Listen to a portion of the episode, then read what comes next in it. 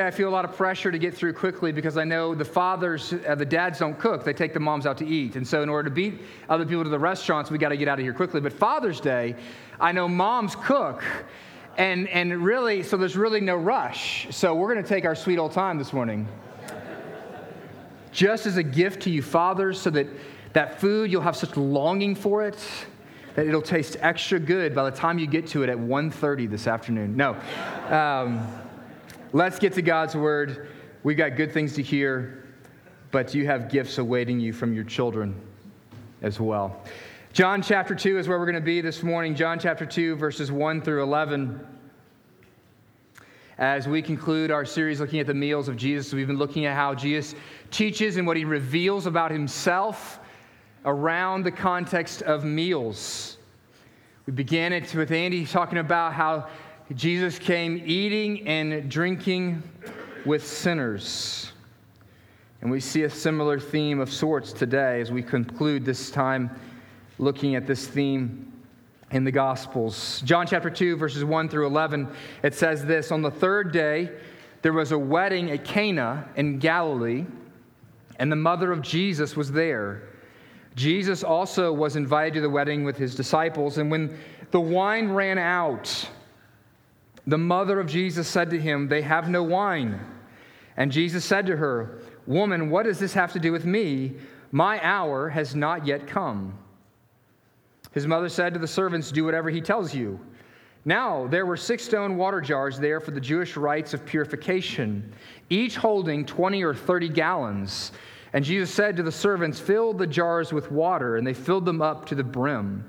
And he said to them, Now draw some out and take it to the master of the feast. And so they took it. And when the master of the feast tasted the water, now become wine, and did not know where it came from, though the servants who had drawn the water knew, the master of the feast called the bridegroom and said to him, Everyone serves the good wine first, and when people have drunk freely, then the poor wine. But you have kept the good wine until now.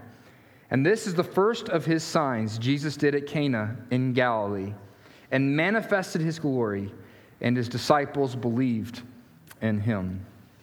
It sends the reading of God's holy, inerrant, and infallible word. May the grass wither and the flower fade, but may the word of our God, may it stand forever.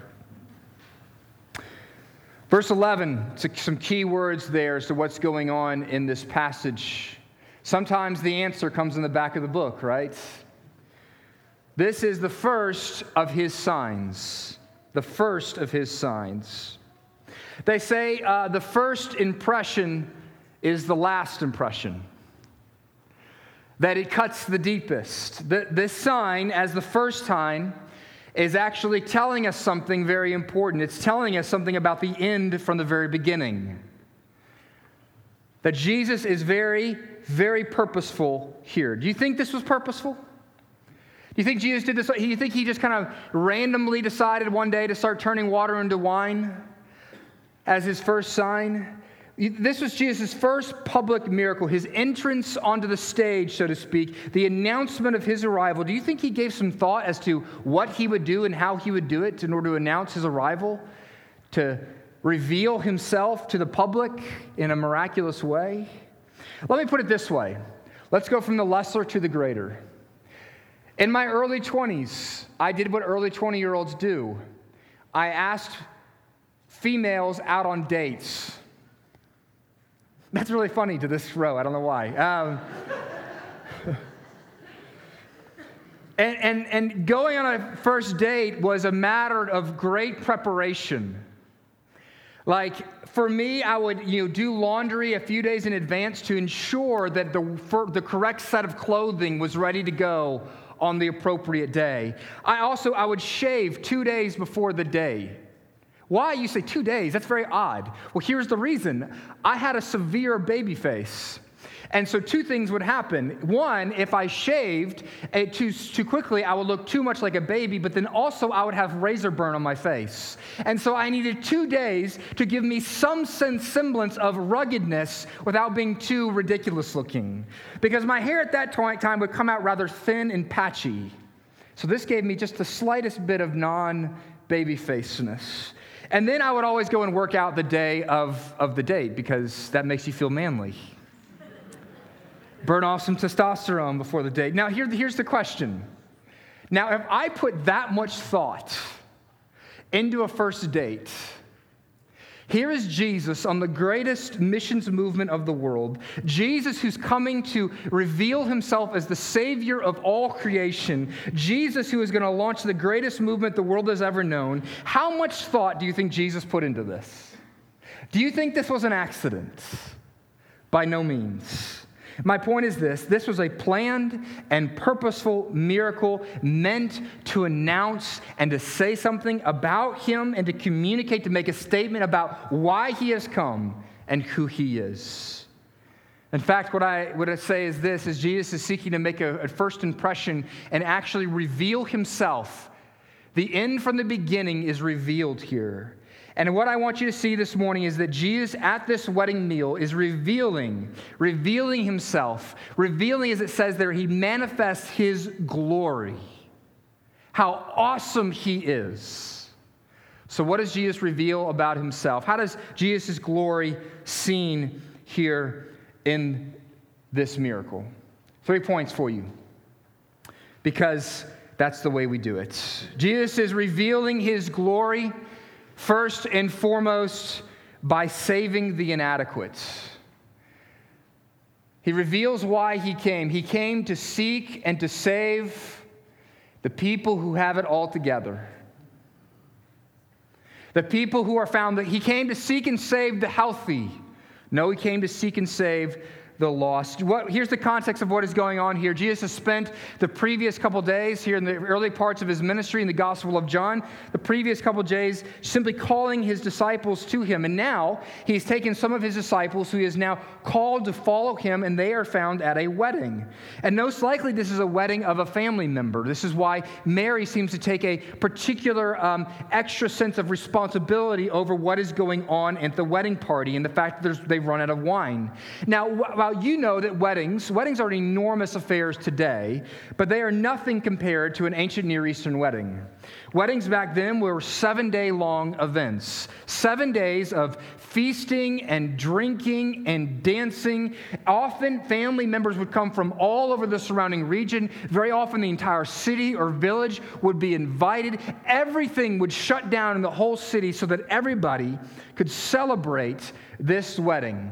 And unlike today, where it is the bride's family, it is the custom. How do these things get figured out? I have no idea. I have two children, two males and two females, so it doesn't matter to me. But I don't understand. But brides now, brides' families now seem to be responsible to pay for the wedding. But back then, it was the responsibility of the groom to pay for his wedding. But notice that this is not where the gospel writer draws our attention. He doesn't draw our attention to how great and grand and lavish and how long and extended and how what a great party this wedding is. Instead, he draws our attention to this one fact about this wedding that the wine ran out. Disaster has struck, and this is indeed a disaster. The open bar has shut down. You can't have a good party without the wine. I mean, the whole key to the festivity was what? How did you get people to, to, to party for seven days? You had to have wine. Or else what happens? People begin to fight. People stop dancing. The music stops playing. You need to understand, though, as funny as that is, you have to understand this this is no minor social faux pas. This actually would have been seen as a shameful disaster. This is no minor catering blunder where the, the lobster puffs did not come out correctly. This is a terrible event. This is of much, greater significance. It would have been actually a matter of great shame upon the groom and upon his family. It would have indicated this that the groom lacked the resources to actually provide for his bride. You see, when brides and grooms were betrothed, the groom would go to the, the bride's father and tell him, I have the resources to provide for your daughter. And one of the ways in which you display the, the, your wealth and the resources that you have is by throwing a lavish party to show, I can provide for your child. And this actually meant this if the wine ran out, if food ran out, it actually meant this it meant the wedding was off.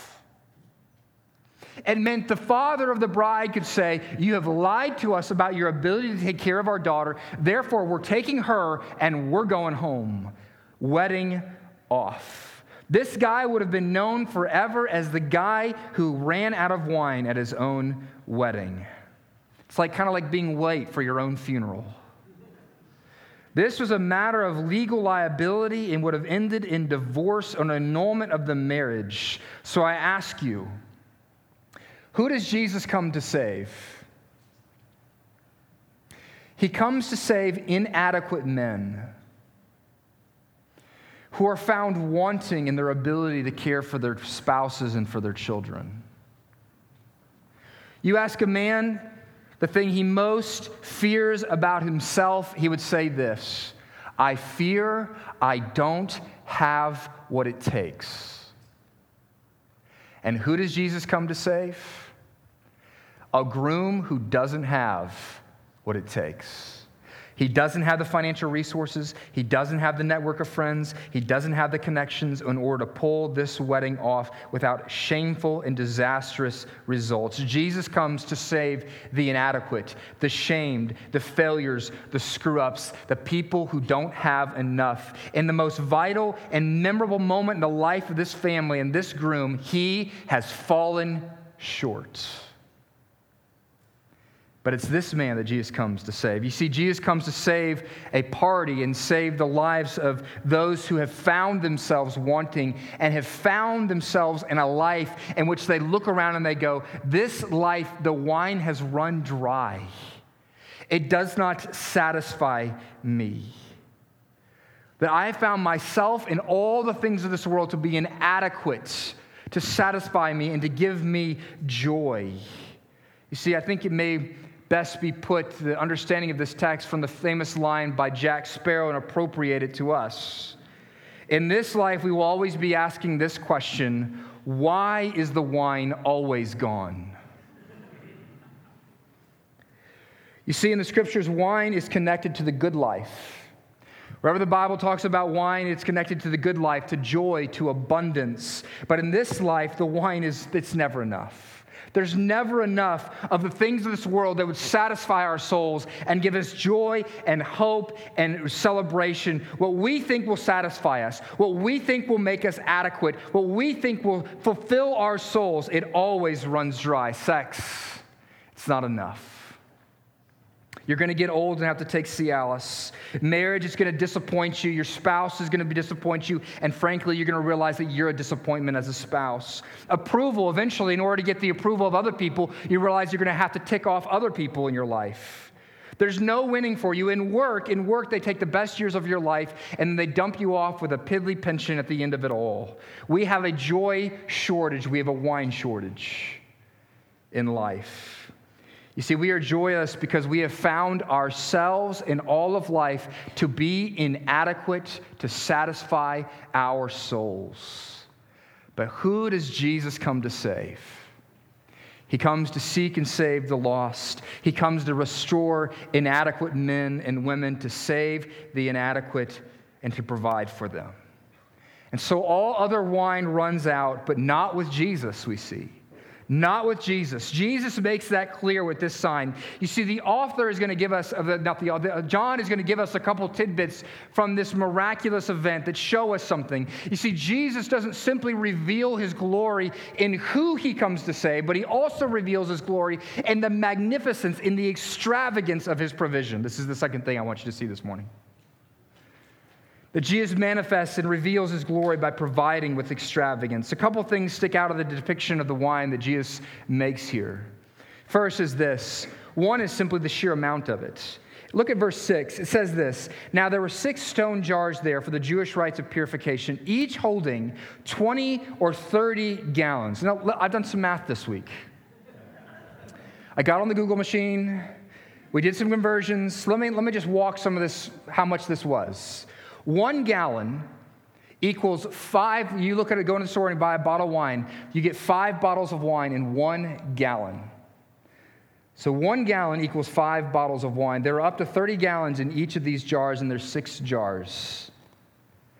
Uh, what I'm saying is this is this is a little bit more wine than you need simply for a small little champagne toast around the cake.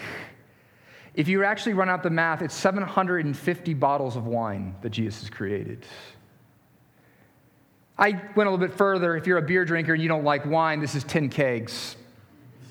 And if you're a bourbon drinker and you like to drink handles, well, never mind. We'll leave it at that. But notice the equality, it's not just the sheer amount, it is unbelievable. In fact, some commentators are offended. They say that no way is John is speaking in hyperbole here. But we get descriptions that they filled it up to the very brim 750 bottles of wine. But notice also the quality of the wine as well. The master of the feast, they take the wine to him and he goes, Wait a second, why did we start with the two buck chuck? Now we have the good stuff. What in the world? He is amazed at how good the wine is. This wine is better than I ever thought possible. This wine is better than anyone was expecting. It is better. This is no natty light and this is no two buck chuck. This is something incredible. When wine is in the Bible, an expression of the good life. And therefore, what is Jesus saying in this miracle? I've come to give you the good life, and I've come to give you the good life in abundance. In fact, actually, John talks about this, and Jesus cites this later on. In John 10 10, it says this Jesus says, I have come so they may have life and life abundant. Kids, let me put it in language that you can understand. This is a never ending flow of pizza and ice cream and root beer and Lucky Charms, and for me, it would be Frosted Flakes. The good life is to have cold milk and frosted flakes. Or for some of you, maybe it's a cold beer, but Jesus says, that's actually not what I'm talking about. And that's simply a symbol to something much greater that I have come to give you the life, a life in life abundance. I am the one you find the good life in. He says it over and over again in the book of John. He says in John 6:35, "He who comes to me will never go hungry, and he who believes in me will never be thirsty." Jesus is saying that in me is life, and I provide you not two buck chuck sort of life.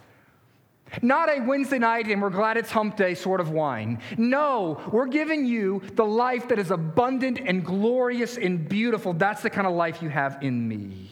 Jesus comes to turn water into wine, and he comes to turn life, a life, a party that has come to a screeching halt, and he makes it a party again. The music is pumping again, and here's where I want to challenge your thinking. Because some of you view Jesus as this that Jesus is simply here to squash all your happiness.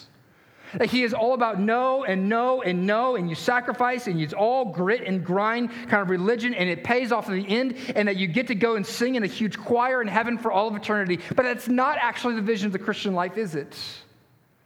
It's the life and the life abundant. Jesus says, I have come, yes so that you may learn self denial and sacrifice and humility and service and obedience. But in these things I have also come to restore your joy. And not just that, not just joy in this world, but in the joy in the world to come. See, all the places where we, we some of the places where we see in the Old and the New Testament where wine is talked about, it is visions of heaven. Listen to some of these descriptions just from the Old Testament alone. Isaiah 25, verses 6 through 8, it says this On this mountain, the Lord of hosts will make for all peoples a feast of rich food, a feast of well aged wine, of rich food full of marrow, of aged wine well refined. And he will swallow up on his mountain the covering that is cast over the peoples and the veil that is spread over the nations. And he will swallow up death forever. And the Lord God will wipe away every tear from their faces, and the reproach of his people will be taken away from the earth. Jeremiah 31, 11 through 13 says this For the Lord has ransomed Jacob and has redeemed him, for his hands too, or from, him, from hands too strong for him. And they shall come and sing aloud on the height of Zion, and they shall be radiant over the goodness of the Lord, over the grain and the wine and the oil. Then shall the young women rejoice in the dance, and the young men and the old shall be merry, and I will turn their mourning into joy. I will comfort them and give them gladness for sorrow. And Amos 9, 13 through 14 says this Behold, the days are coming, declares the Lord, when the plowman shall overtake the, reaper, and the treader of grapes him who sows the seed. And the mountains shall drip sweet wine. What do you think heaven's going to be like? We read it earlier in our, in our liturgy. It's going to be a wedding feast where wine will flow. What does Psalm 23 say? My cup overfloweth. That is not water. That is wine it's talking about. The description, Revelation 19, describes a wedding feast where we will eat and drink and dance and we'll tell stories. One of the greatest pictures to me of a wedding is this. One of, the, one of my sisters got married soon after we had had Lila. She, Lila was about two years old at the wedding. And Lila, the whole time at the wedding, we're drinking and eating and we're having a great time. And Lila loves to be on the dance floor, right? Like kids go to a wedding and they get in the center of the dance floor and they want to be the center of attention. And Lila just ran around the dance floor for an hour and a half. Man, can you picture a wedding in your mind? The best wedding you've ever been to? Where your friends, where you're dancing with people from church? We're better dancers there to help pick up the picture. And we're drinking. And, and, and, and those who are aged are, are kicking it. I mean, they are like they're shaking a leg, and you're going, I never knew how good good dancers they were. And they said, I took, we took dance lessons in our 70s. Man, it's awesome. And it's, you know what? Guess what? And it goes on forever. And we're going to tell stories at this wedding feast as we drink, and we're going to, we're going to, we're going to laugh so hard, or tears are just going to flow out of our eyes. That's the kind of place that we're going. This is the hope to which God is calling us to the abundant life in Jesus, where we're going to sit at his feet, we're going to enjoy him for all of eternity. What, let me ask you this what would you pay for an experience like that? What would you pay to have the abundant life, to have the wine of an abundant life? You know, Francis Ford Coppola, he was a movie maker, but he was also a winemaker. He tells the story of keeping a $25,000 bottle of wine on top of his fridge. he was asked, Did it taste good? A couple years ago, at the Napa Valley wine auction, a single bottle of wine was sold for over $500,000. That's pretty costly. What would you pay to have the abundant life? To be with God the Father for all of eternity, to be dancing and drinking and eating in the, in the presence of God, what would you pay? Well, let me ask you this how do you get the abundant life? How do we get it? How does the inadequate groom? How does this party get the abundant life? Well, this is the last thing I want you to see this morning, but this is where we'll spend the rest of our time. Jesus manifests or reveals his glory in this miracle by bearing the cost. There is an odd but it, interaction, but it is the key interaction to understanding this whole story. And it's the interaction between Mary and Jesus. Mary comes to Jesus with the problem. She says, Jesus, there's no more wine. That's all she says. Now, it's obvious by Jesus' uh, uh, uh, response that he, she expects him to do something about it. She was not just giving Jesus a source of information. It wasn't that Mary was a lush and showing up and she was going, Oh, no, there's no more wine for me. No, she was expecting Jesus to do something about this problem. And Jesus responds in a very odd way. Do you see how he responds? Almost disrespectfully. He says, Woman, what does this have to do with me? My hour has not come. Jesus appears to be almost upset. What is he saying? What does this have to do with me? What he's saying, that's the groom's responsibility. In other words, this isn't my wedding, so why are you looking to me to provide the wine? And then he says, My hour has not come. I don't need to buy wedding for this wine for this particular wedding. What's going on? What is Jesus saying here?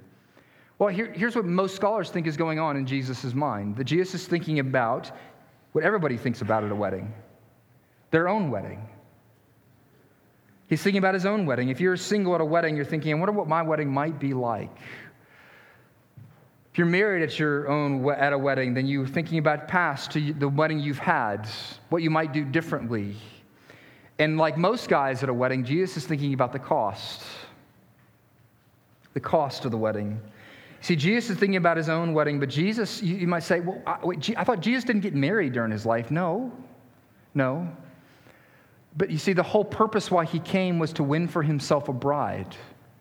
It's called the church. See, one of the great themes in all of Scripture is this is that God uses all these kind of relational pictures to describe his relationship with his people and shepherd and sheep and king and citizen, father and children. But most often, the, the, the sign, the symbol, and the relationship that is most often given is the bride and groom relationship that he is the groom and we are the bride. And Jesus, what he has come to do is to win for himself a bride. This is the motif here that Jesus is the bridegroom, and he is coming to win for himself a bride. He calls himself the bridegroom in Mark 2 and Matthew 22 and Luke 9, and he tells parables over and over again about wedding feasts. And we see it again, right? In Revelation 19, the end of all things is that God welcomes his bride into heaven and draws her into the wedding feast for all of eternity.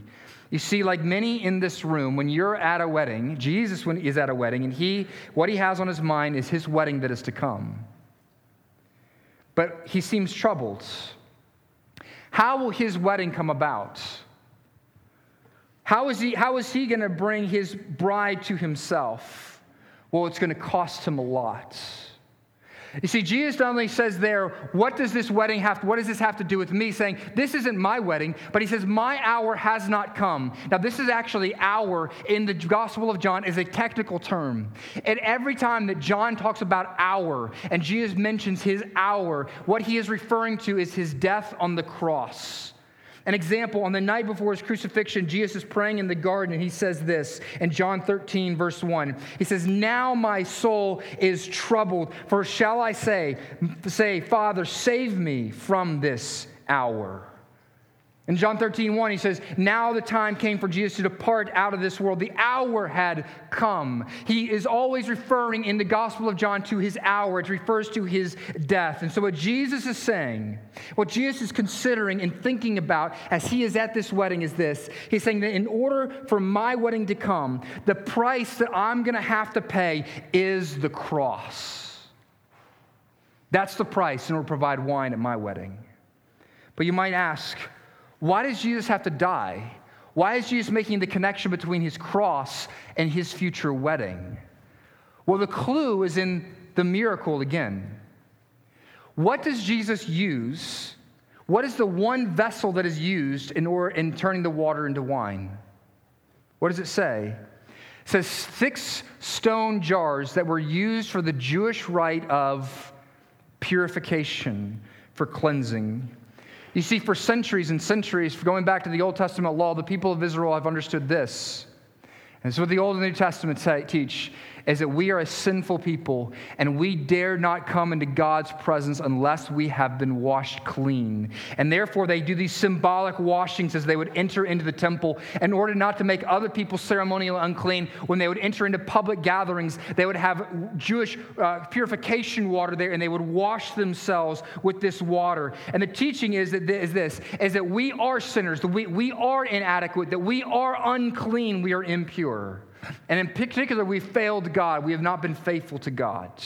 And therefore, we desperately need cleansing.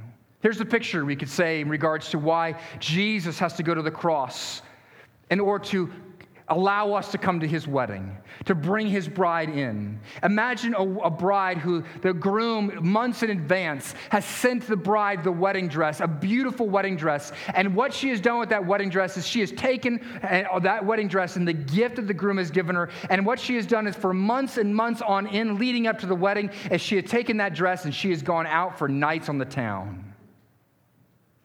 And she has played the harlot because that's actually what God calls us and that her dress is now torn and stained. It has wine stains and all sorts of it has been. It smells of cheap cologne and cigarettes. It is gross. It is muddied. And in order for that bride to come in, what must the groom do? She is not appropriately dressed. She has been unfaithful. So I ask you, what must Jesus do in order to bring his bride into his wedding party? He must cleanse her and purify her. That's what the stone jars are there telling us. Do you see what is happening? This wedding has become a living parable. At his Last Supper, Jesus is going to take a glass of wine and he's going to lift it up before his disciples. He's going to say this This cup is, shed, is my blood shed for the forgiveness of sins. Why does he have to go to the cross? What's the, the payment, the, the cost that Jesus is going to pay? He's going to have to cleanse us and wash us. And the means by which he does that is by cleansing us by his own blood. He cleanses us no longer from water from a ceremonial washing pot, but from the wine that is known as his cleansing blood. You see, because of the uncleanliness of the bride of Christ, we deserve death because of our unfaithfulness. We deserve death. Not, we, we don't get to drink the wine of abundant life, but instead, what do we deserve? We deserve to drink the wine of what? God's wrath. And where is the place that we see Jesus most troubled? We looked at this a couple months ago. It is the place in the garden. What does Jesus say in the garden to the Father? Take this cup from me. You see, the reason why the bride is welcome into the wedding party and into the wedding feast and because we get to, and the reason why we get to drink the abundant life of Jesus, the wine of his goodness and grace, is because Jesus came and drank the cup of wrath that was deserved for us to wash us clean. This is why it says in Ephesians chapter 5 in the classic text on marriage, it says this and describes marriage this way Husbands, love your wives as Christ loved the church and gave himself up for her, that he might what? Sanctify her and cleanse her by the washing of the water with the word, so that he might present the church to himself in splendor, without spot or wrinkle or any such thing, so that she might be holy and without blemish. Do you see the glory of Jesus? It says in verse 11, it manifests, this sign, this miracle manifests Jesus' glory. Is the glory just that Jesus can turn water into wine? Is Jesus just one enormous frat guy who you just want to invite to every party? No, that is not the point of this text. The point of this text is this is that Jesus has come to provide abundant life and he pays the cost for us. It's the glory of our God that he comes to give us life and he gives us that life at his the cost of his, his own life. What does it say in the great hymn, The Church's One Foundation? How does God describe us? It says there in, that hymn, from heaven he came and sought her. To be his holy bride, with his own blood, he bought her, and for her life he died. Let me ask you this Do you understand the Christian life in that, in that view? That Jesus has come to make you his, to make you his bride that it is not about your adequacy. The groom is inadequate. The bride is inadequate. Everybody in the story but Jesus is inadequate. You're not adequate. This is not about your adequacy. This is not about your own purity. This is about what Jesus does to make you pure. Many, many years ago, I heard a story by a pastor named Matt Chandler. Chandler, maybe the most famous story he's ever told, is a story about, it's called the Rose story. And he gets up and he shares about early on in his Christian life about how he was witnessing to a young woman who he had befriended. And this woman had a jaded past. She had a past full of sin and impurity, and yet she was considering the faith. And he had been sharing his faith with her, and he so he invites her to this big event at his church where a friend of his is playing for a concert, and there's going to be this speaker who's going to be there to sh- supposedly share the gospel. And so they get done with the worship time, and the speaker gets up, and he's going to he's going to start speaking, and he says, "I'm going to talk about sex tonight." Chandler said, "Uh oh." And the man held up a rose, and he said. Your purity is like a perfect rose. And he says, you, want to touch it and you, you want to smell it and you want to handle it. And he says, Well, let's do this. I'm going to throw in the crowd. And he said, I want everybody, pass this around row by row. And, and, and there's about a thousand people there. And so, over the course of the, the, the, evening, as he's preaching and teaching about sex and the dynamics of it and the rules about it, and the, this rose gets passed around, at the end, his great crescendo at the end of his sermon is this as he says, Where's my rose? It's been passed around to a thousand people. And so someone carries up this battered rose that maybe have like one or two petals just barely hanging on for dear life. And he says, Who would want this? And Chandler said that he rose with fury because that is not the gospel. The gospel is this that Jesus declares that when someone who is impure and unclean and inadequate and their, that, their rose is placed up before God and he goes, Who would want this? Jesus raises his hand and says, I do. I want it. I will give my life for you. Do you believe that? Or is your Christian life about you being adequate? Do you understand that you are the beloved? that on the day of his wedding, Jesus will look at you and say, You're beautiful and you're radiant. In fact, for all of eternity, he's looked down at you with love, even though you weren't something to behold. And yet he did. He placed his love and affection upon you. You are the beloved. You are welcome into abundant life of joy. And let me ask you this, Christians. Are you experiencing the abundant life now? This is not something just for the future, but even now. Do you have this joy in your life? Do you experience Jesus and his love for you in this way? Many in this room don't experience that. You don't. What keeps us from experiencing this kind of abundant joy in life? Let me say two things, two applications to close. The reason why some of you are not experiencing this abundant joy is because you're drinking too much. And perhaps I might actually mean that literally. Some of you are fools and are drinking too much wine. But I mean more than that. I mean that symbolically. You're drinking the swill of this world. My wife was, um, my wife's an entry level wine sommelier. She got instruction as when she worked at a restaurant when we were in seminary. My wife put me through seminary selling wine.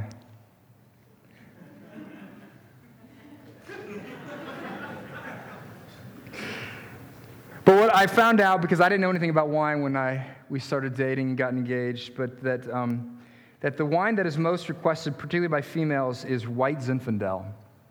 It's really sweet but it's known as the cheap wine.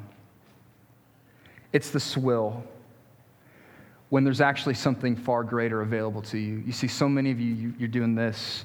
You're, you're looking to drink the swill of this world, whether it be sex or work or children or money or vacations or quiet time or personal achievement or personal righteous things. And understand this none of these things will satisfy you.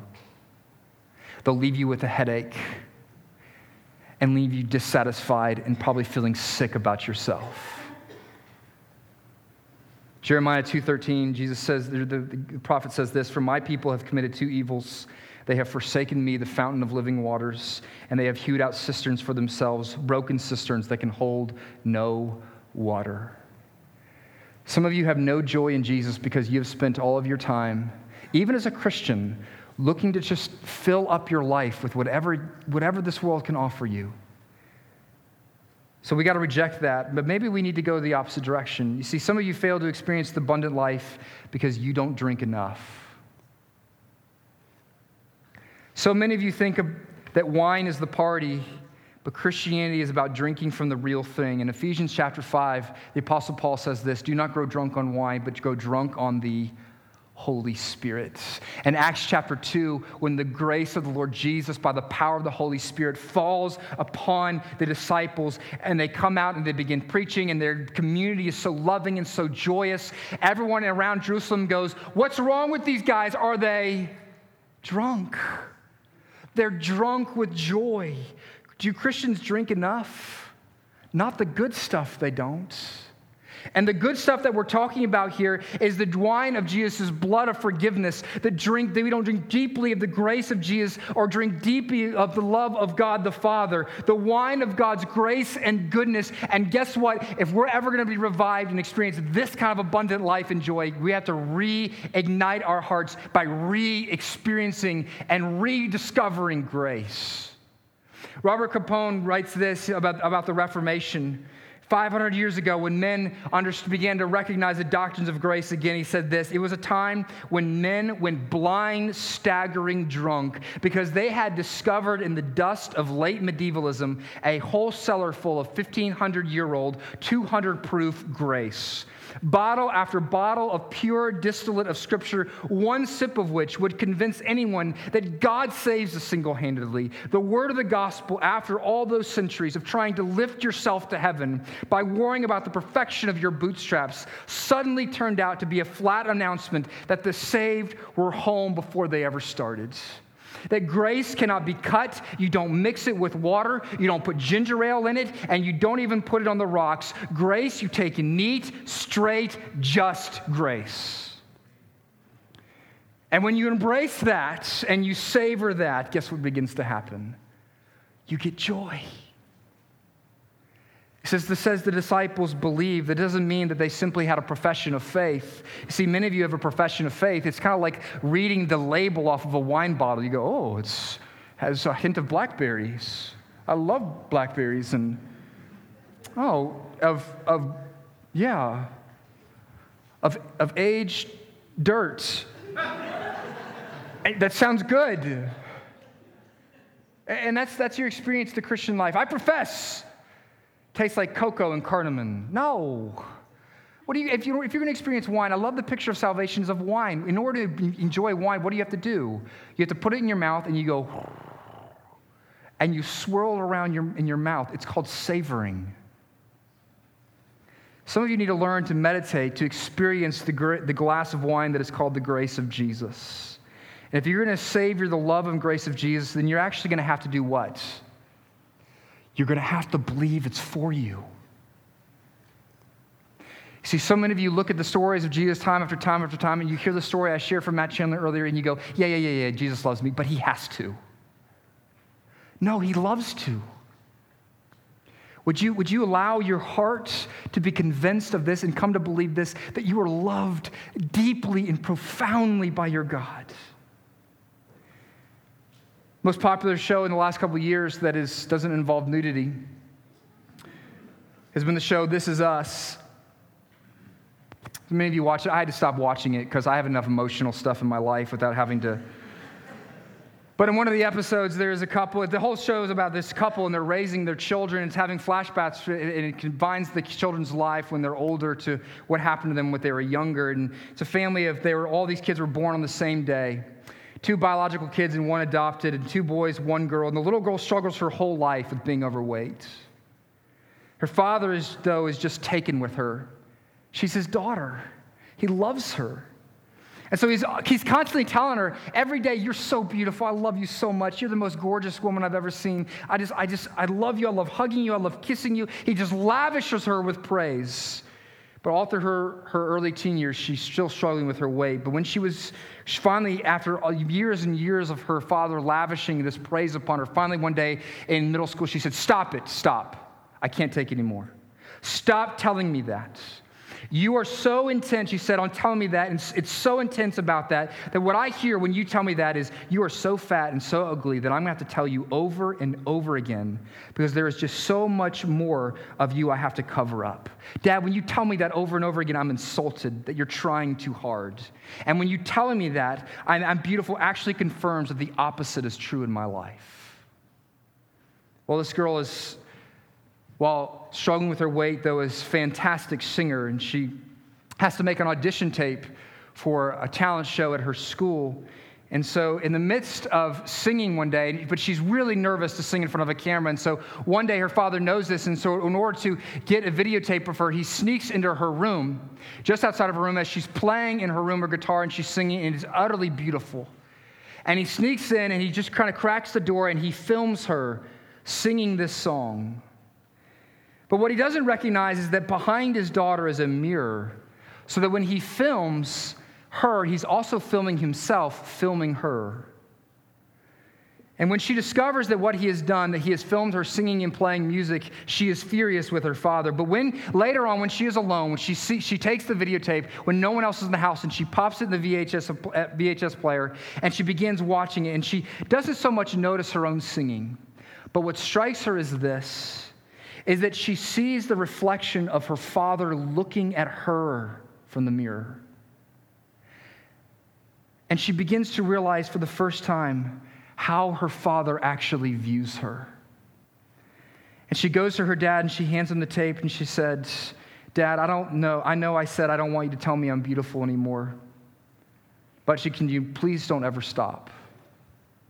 Please don't ever stop because, Dad, I need to learn to see myself in the way that you see me. What do you believe? Do you believe that Jesus has come to point out all your inadequacies? Or has Jesus come to look at you with the eyes of affection? And they believed and they saw the glory of Jesus. Man, I hope you'd embrace that truth. Let's pray.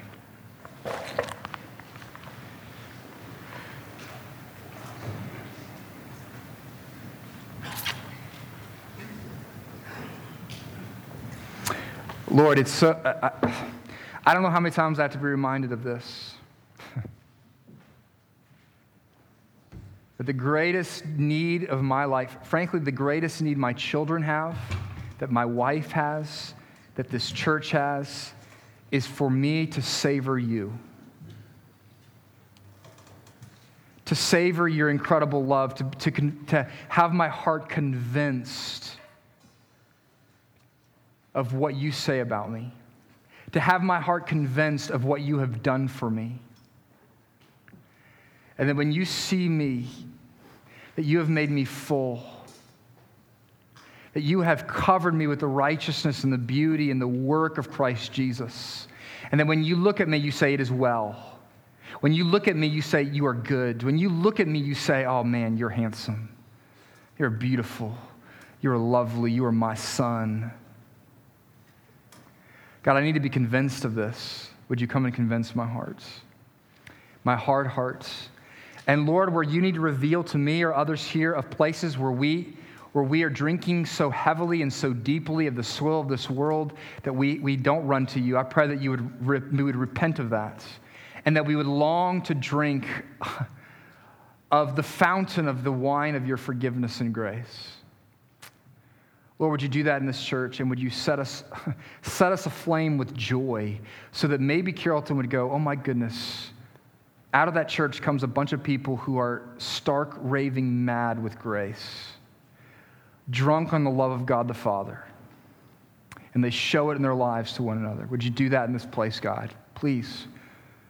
And I need it, I need it most. So do it here. In Jesus' name I pray. Amen.